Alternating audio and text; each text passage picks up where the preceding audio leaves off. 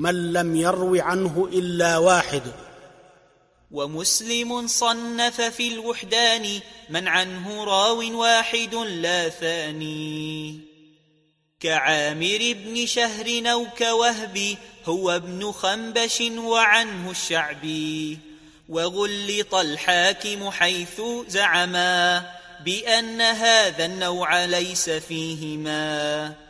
ففي الصحيح أخرج المسيبا وأخرج الجعفي لابن تغلبا.